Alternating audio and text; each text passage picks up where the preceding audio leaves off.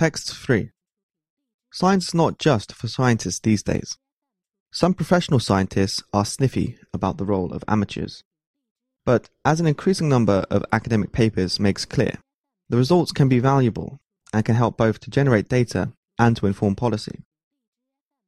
A paper in Geoderma entitled Can Citizen Science Assist Digital Soil Mapping makes the case that yes, non specialists can help expert soil scientists to track quality, properties, and types of soil. It goes further. These amateur soil researchers should be recruited to help with existing and future national surveys. Civil engineers and construction workers routinely view the subsoil, and digging foundations for buildings and trenches for pipelines offers a unique look at the spatial variability of different layers. An army of geocachers, 21st century treasure hunters, visit harsh terrain and difficult access places and could collect soil data. And they routinely use satellite navigation to record their journeys.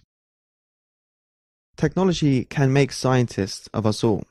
Data churned out by the rapid spread of consumer gadgets equipped with satellite navigation, cameras, and a suite of other sensors, and the ease of sharing the results digitally, are driving the boom in citizen science.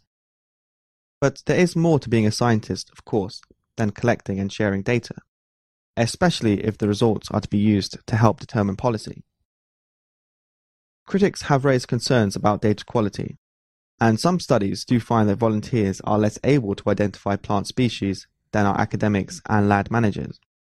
And there are issues around just how to reward and recognize the contribution of volunteers, and around ensuring the data are shared or kept confidential as appropriate. But these problems seem relatively simple to address, not least because they reflect points, from authorship to data quality and access, that the professional scientific community is already dealing with. More troubling, perhaps, is the potential for conflicts of interest. One reason that some citizen scientists volunteers to advance their political objectives. Opponents of fracking, for example, might help to track possible pollution because they want to gather evidence of harmful effects.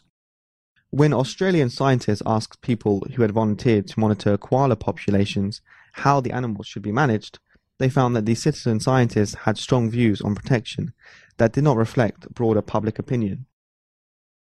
Scientists and funders are right to encourage the shift from passive citizen science, number crunching, to more active roles, including sample collection. But as increased scrutiny falls on the reliability of the work of professional scientists, full transparency about the motives and ambitions of amateurs is essential.